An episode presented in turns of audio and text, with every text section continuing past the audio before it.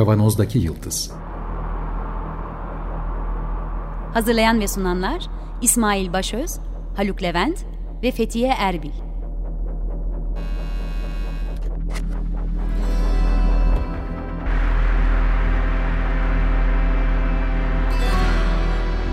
Bugünün penceresinden geleceğin ayak izleri. Merhabalar, Açık Radyo'dayız. 95.0 Kavanoz'daki Yıldız programında sizlerle beraberiz yeniden. Geleceğin ayak izlerini sürmeye devam ediyoruz. Haluk'la beraberiz. Merhaba. Ben İsmail. Bugün hiç giriş konuşması falan yapmadan Haluk sana veriyorum. Neler olup bitmiş? Acayip şeyler olmuş diye söyledin. Biraz evet. böyle spoilerla gidelim. e, Valla evet yani bu Jeffrey Hinton'ın Eric Topol diye bir MD, medikal doktorla yaptığı bir röportaj var. Röportajın başlığı çok ilgimi çekmişti. Sonra okuyunca hey Allah'ım demek zorunda hissettim kendimi. Başlıkta şey var bu büyük dil modelleri yani tıptaki büyük dil modelleri anlıyorlar ve empati gösteriyorlar duygular üzerinden falan. Bunu söyleyen de işte o yapay zekanın Godfather'ı diye adlandırıyorlar ya. Jeffrey Hinton şu anda yaşında. 76 yaşında olan hı hı. ve Mayıs ayına kadar 2023'ün Mayıs ayına kadar birçok firmada görev almış. Mayıs ayında Google'dan ayrılmış olan bir derin öğrenme daisi işte Godfather ya da vaftiz babası diyorlar. Evet deniyor. Çünkü bu ilk AI search'ü geliştiren adam aslında. Evet, üç kişi çalışmışlar ve Turing ödüllerini e, ki bilgisayar alanının en yüksek ödülleri olarak anılıyor. Almışlar. Yoshua Bengio, Jan LeCun ile birlikte ve Jeffrey Hinton'un da yetiştirdiği çok önemli isimlerden biri olan Ilya Suskever'i de geçtiğimiz günlerde OpenAI operasyonu sırasında bilim subayı olarak tanıtmıştık. evet. ee, ve sık sık da Jeffrey Hinton isminden bahsetmiştik. Kim olduğunu söyledik ve şimdi sen devam et. Niye korkuttular seni? E şimdi valla bu başlıkta yer alan ifadeler tabii yeteri kadar ürkütücü. Çünkü eğer bu, bu ifadeler hakikaten doğruysa ve genel kabul görülüyorsa ya da argümanları güçlüyse ve ispat edildiyse o zaman bu bizim tekillik olarak adlandırdığımız yani İngilizcesiyle singularity evresine bir adım kaldı demektir. Yani o da son yani içinde bulunduğumuz küresel yani küresel düzeyde içinde bulunduğumuz toplumsal sorunlara falan bakacak olursak yani o sorunlar içerisinde böyle bir duruma gelmek herhalde insanlığın ve belki de diğer türlerin diğer türler gerçi buradan çok zarar görür mü emin, emin değilim ama e, insanlığın en son tercih etmesi gereken durum diye söyleyebilirim. Neden? Çünkü e, bu singularity yani yapay zekanın ve yapay zeka temelli işte robotların, onların bunların neyse otomasyon sistemlerinin insandan daha yetkin hale gelmesi durumu kontrolün elden kaçması anlamına da gidebilir. Veya daha kötüsü bunların tabii seviyeleri büyük farklılıklar gösteriyor. Şimdi zaten bu röportajda satır arasından bunu anlıyoruz. Bir sürü e, farklı dil modeli var ve bu dil modelleri içerisinde e, performanslar da çok farklılaşıyor.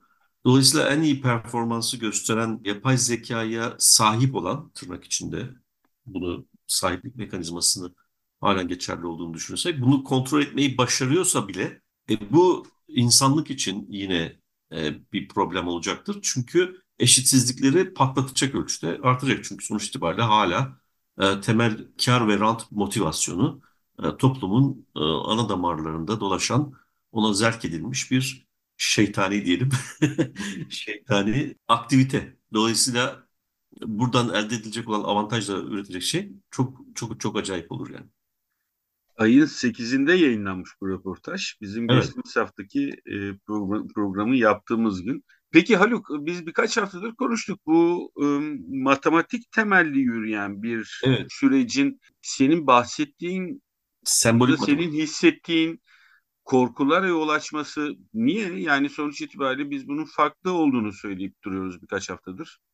Evet, şimdi röportajda iyi haberlerle başlıyor Jeffrey Hinton. Medikal dünyadan bahsediyorlar çünkü. Evet, evet. Sonra yavaş yavaş bombalar geliyor ve orada tabii hep şunun altını çiziyor yani. Ben böyle olduğunu düşünüyorum. Buna itiraz edenler var. Henüz bir tartışma yürüyor diye anlıyoruz buradan. Ama kendisi de bir deney de yapmış. Onu da bahsedeceğim. Ee, şimdi Şu anda aktif çalışmıyor bu arada. Emekliymiş. Yani hatta bazı aktivist olarak çalışıyor. Aktivist olarak. aktivist olarak çalışıyor. Aktif, Aktif çalışıyor. Yazılım için çalışmıyor şu arada. Google için çalışmıyor ama işte bir takım e, vakıf işleri ve diğer bu konulardaki aktivizm konuları. Aktivizm de bilgisayar güvenliği konusunda değil mi? Yani internet yapay zekanın yapay zekanın e, bugün ulaştığı seviyeyi çok tehlikeli bulduğu için bir an önce çalışmaların durdurulması, regülasyon, regülasyon ondan sonra tekrar başlaması gibi bir, bir, bir çaba içerisinde. Şimdi bu iyi haber şu, Toronto'da e, birkaç model denemişler. Yani model geliştirmişler daha doğrusu. E, özellikle bu teşhis üzerine ve internlerin de bu yeni modelleri kullanmasını sağlamışlar herhalde bir test amacıyla falan. Oradan anlaşıldığı kadarıyla eğer bu internler yeni geliştirilen differential tanı dediği bu ayırıcı farklı, tanı, ayırıcı ayır, tanı diyoruz. Ayırıcı tanı meselesinde yapay zekayı kullanırlarsa performanslarında yüzde 15 civarında bir artış olmuş. Bir küçük şey söyleyeyim burada. Ayırıcı tanı neden önemli? E, çünkü burun akıntısıyla geldiği zaman diyoruz ki grip. Ama bunun arkasından alerji olabilir. Bunun arkasında işte başka problemlerde, başka hastalıklar da olabilir. Bunları ayırmak ve ona göre tam tanıyı koymak gerekiyor. Arı, ayırıcı tanı bizim mesleğimizde hekim olarak şimdi konuşmuş oldum. En önemli e, noktalardan biri. Evet benim kavrayışım da şöyleydi. Yanlışım varsa düzelt. E, ayırıcı tanı konusu. Yani bu nedensellik ilişkisinin tıptaki ortaya çıkış biçimi aslında. Çünkü biz nedensellik ilişkisinde bütün her şeyi kontrol edip bütün her şeye vakıfsak işte bir sonuç y değişkeniyle gösterecek olursak sonucu etkileyen e, faktörleri biliyoruzdur. Sadece bilmediğimiz şey ve tahmin etmeye çalıştığımız şey bu faktörler. Gerçekten etkili mi? E, eğer etkiliyse de ne ölçüde etkililer? Birkaç burada tanesi bir arada yapabilirler. Şimdi bu biraz bizim, farklı. Bizim sosyal bilimlerde falan böyle çalışıyor nedense. Şimdi tıbba geldiğimizde semptomlar var.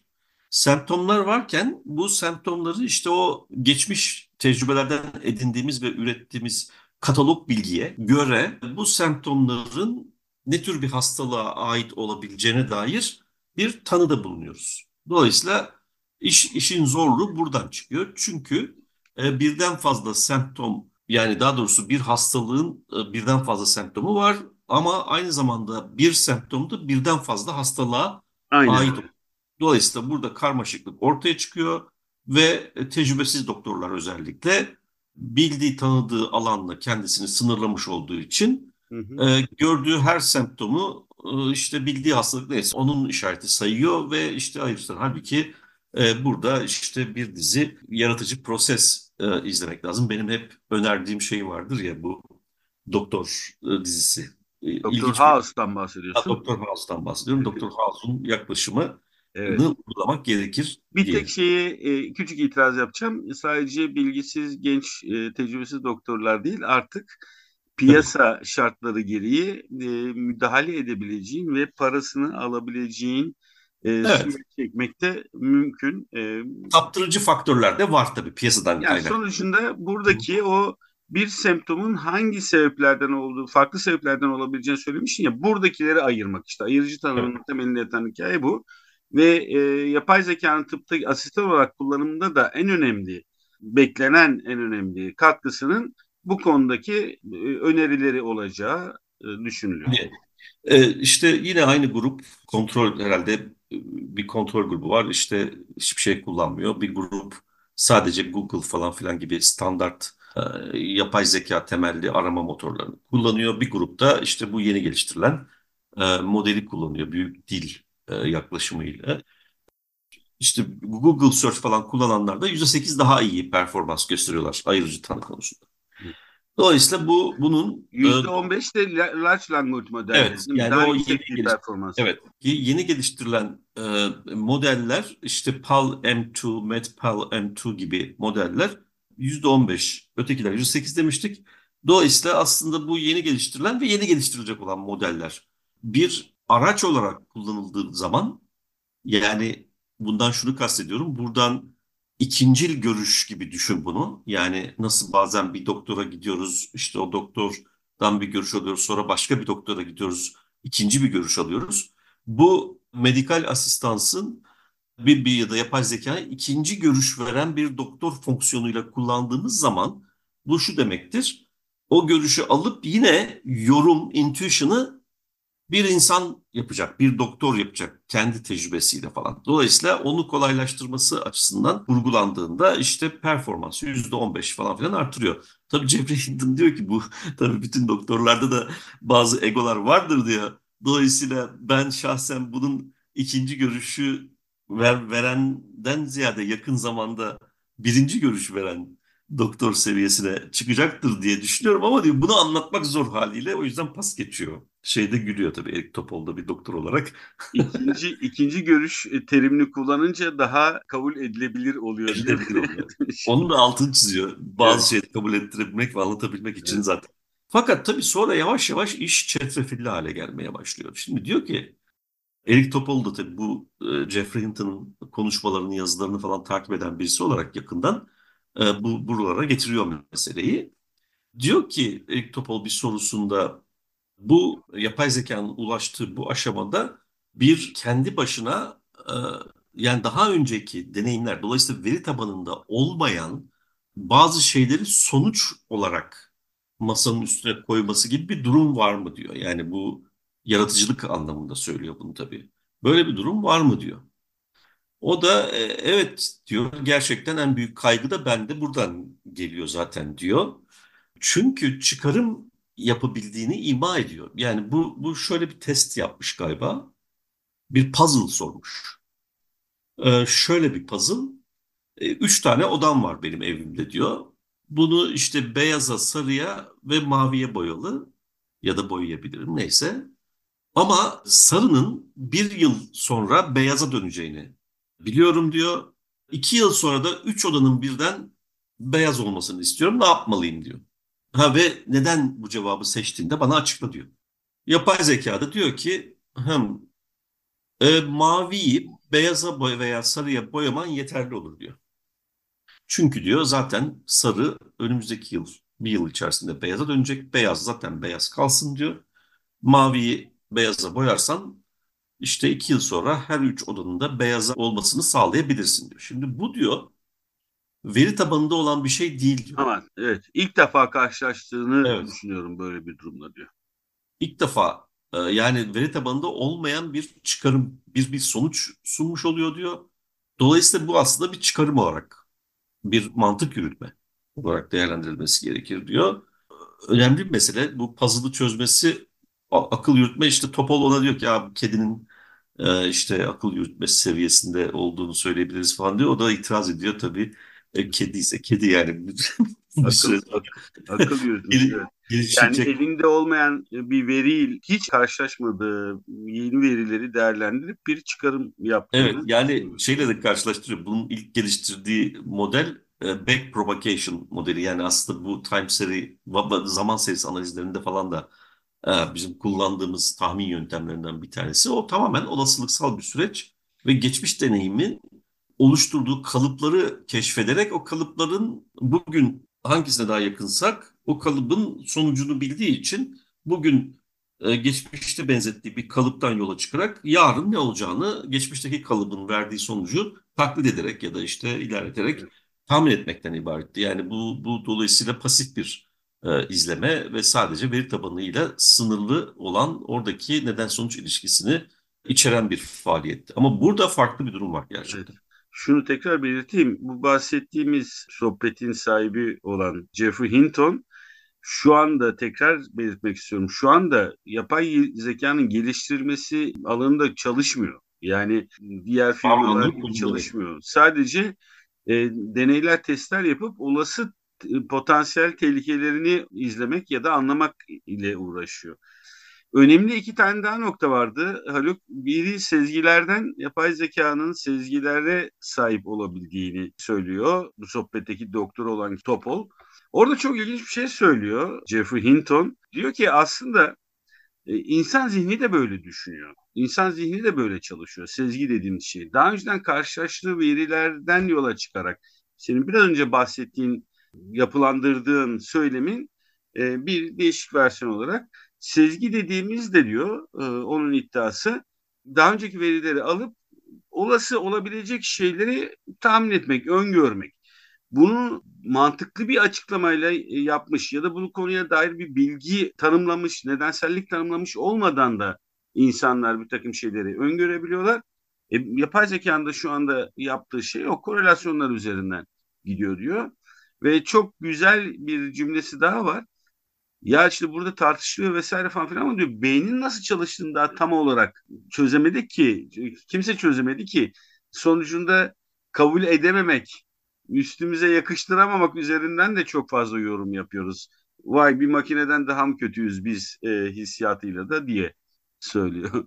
E, Valla aslında orada daha sert bir şey söylüyor. Yani aslında diyor bu bunu iddia edenlerin bilmesinde fayda olan şey şudur ki diyor. Bu dil modelleri esasında bizim beynimizin nasıl çalıştığını açıklamaya çalışan yani tabii bu hani detaylarına hakim olduğumuz bir açıklama değil. Ama böyle çalışabilir diye ortaya konmuş 10 yıllardır yapılan çalışmalar sonucunda ortaya çıkmış bir teoriyi takip ederek bu yapay zeka modellerinin geliştirildiğini söylüyor. Tabii bu aynı zamanda bir sembolik düşünme ya da akıl sembolik akıl yürütme diyelim. Hani düşünme fazla iddialı olur çünkü sembolik akıl yürütme olduğunu da söylüyor. Onu tabii bunu, bunu söylediği zaman bana çılgın mılgın falan diyorlar diyor ama yani çılgın olmaktan da tabii mutlu ve mesut'um. Ayrıca e, diyor ve bunu söylerken de şunu kastediyor aslında e, açıklamalarına bakarak söylüyorum bunu da tabii ki. Bir sembolün içerebileceği birden fazla e, özellik var. Başka bir sembolün de içereceği birden fazla özellik var ve bu ikisinin bir arada aynı proses içerisinde, aynı süreç içerisinde kullanılması işte zaten bu sembolik matematikte adım atılmasını gerektiren mesele diye benim hep altını çizdiğim şey buydu. Bunun başarılmış olabileceğini söylüyor. Ya da bir şekilde eldeki yapay zeka modellerinin e, bu tür bir yaklaşımı içerecek çalışma düzeneğine sahip olduğunu düşünüyor. Evet. Şimdi bu çok çok tartışmalı bir konu ama diyor. Yani ben böyle düşünüyorum ama bana itiraz eden çok sayıda insan var. Hatta işte o insanlardan bir tanesi de Twitter'da bir e, tartışmaları da olmuş. Yani işte, aksini iddia ediyor anladığım kadarıyla o arkadaşımız. Böyle bir durum yok diye. Ama bu, bu da başlı başına bir problem. Çünkü şöyle bir problem yani asıl büyük problem oradan geliyor herhalde. E, bildiğim kadarıyla benim çok de yakından takip ettiğimi söyleyeyim ama bildiğim kadarıyla sembolik matematikte bunu algoritmik olarak ifade edebileceğimiz bir gelişme olmadı henüz. E o zaman nasıl oluyor da oluyor? Evet. Ee, Bu ayrı bir soru yani. Tabii korkutacak noktalardan biri, bugün korku programı gibiyiz söyleyip evet. korkutacak noktalardan biri bunu kendisi mi öğrendi acaba? Evet. Bir soru aklımıza geliyor. Ama benim için en önemli, en dikkat çekici nokta empati konusunda söylenilenler.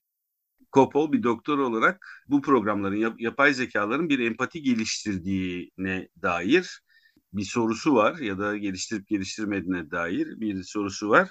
E, diyor ki Hinton ya hani diyor böyle yani bence evet diyor. evet. Bence evet diyor. Haluk sana bir soru peki. Şimdi buradaki şeyi bilmeceyi sana soruyorum ben. Demiş ki e, asistan yapay zeka doktora hastana yeteri kadar empatik davranmadın, hastana empati göstermedin diye söylemiş. Yapay zeka doktora söylüyor bunu. E, şimdi buradan nasıl bir fikir yürütürsün diye sana sorayım. Bu, burada ben henüz bu empatilik, empati içeren bir davranış olmayabilir. Zaten evet e, çok da güzel. Evet. Ne, neden bunu söyledin diyor. Çünkü 3 dakikadan daha az konuştun hastayla. Yani evet. Evet yani bir empatiyi tarif ettiğin 3-5 tane şeyi bir yerlerden okuyup öğrendiyse evet. evet. veri tabanında olan şeylerden yani onda oradan bir sonuca ulaşabilir. Şimdi evet. empati bambaşka bir şey çünkü. Evet o konuda ben bir şeyler söyleyeceğim. Ee, önce iki arkadaşımıza buradan teşekkür etmek istiyorum. Ee, bize daha önce konuk olan neuroscience ile uğraşan Berni Sütçübaşı ve otizmli çocuklarla ilgilenen e, sevgili arkadaşım Songül Sabırsız. Programdan önce biraz onlar da benim beynimi açtı. Bir kere bildiğimiz bir şey var. Empatinin iki ayağı var. Empati tanımının. Birisi bilişsel empati, diğeri duygusal empati. Evet. Bilişsel empati zihin kuramı olarak da gündemde çok da konuşuluyor. Ee, çok detaylarına girmeyeceğim. Çok da keyifli bir konu. Ben keyifle izlediğim bir konu burası.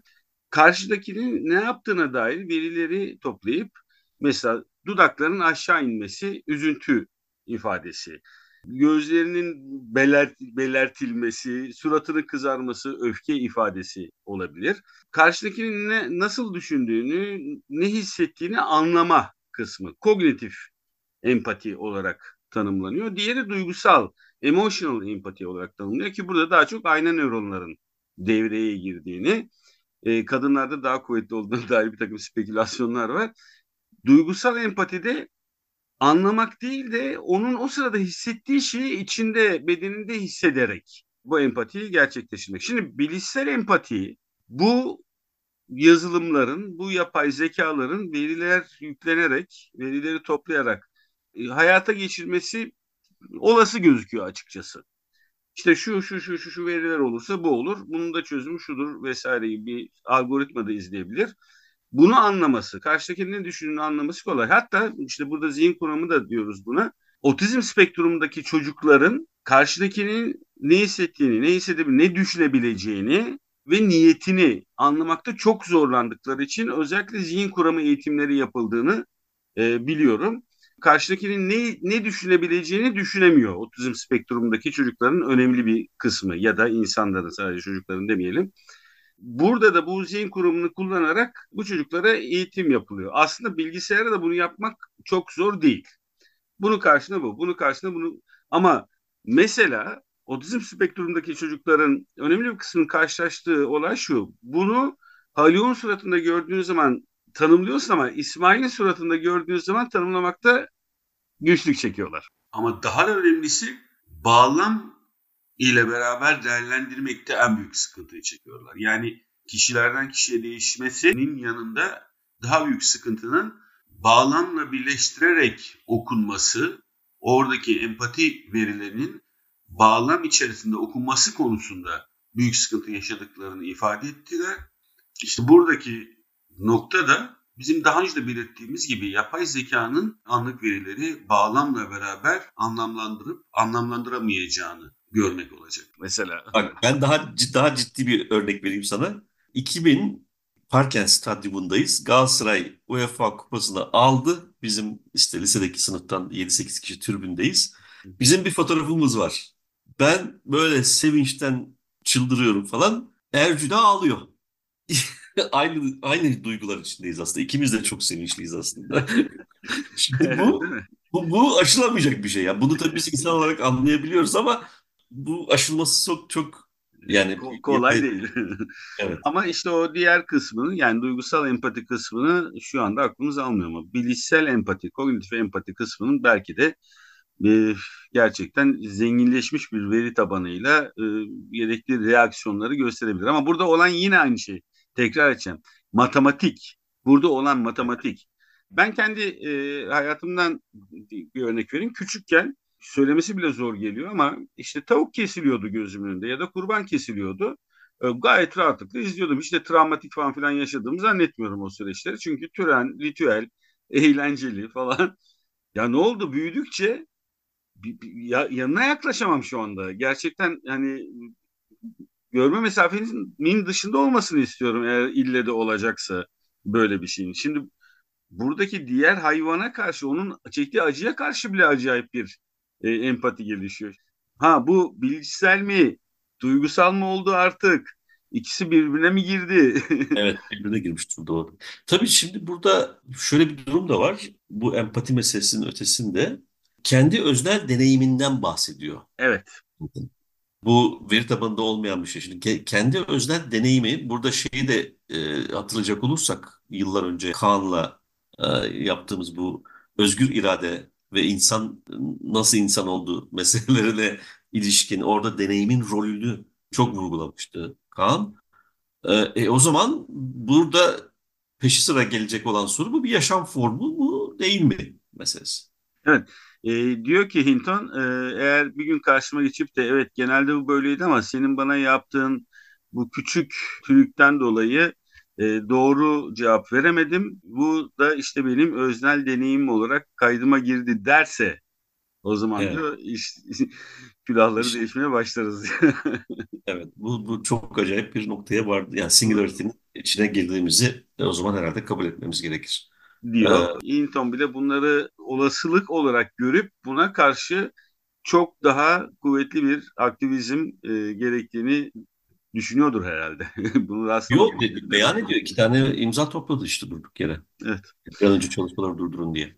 Peki. Yine süremizi bitirdik. Evet. Buralardan, bu alanlardan çıkmaya çalışıyoruz ama hala debeleniyoruz. Bu haftalık bu kadar. Bu programın size ulaşmasını sağlayan bütün Açık Radyo çalışan arkadaşlarımıza çok teşekkür ediyoruz. Program destekçimize çok teşekkür ediyoruz. Önümüzdeki hafta tekrar görüşmek üzere. Hoşçakalın. Hoşçakalın.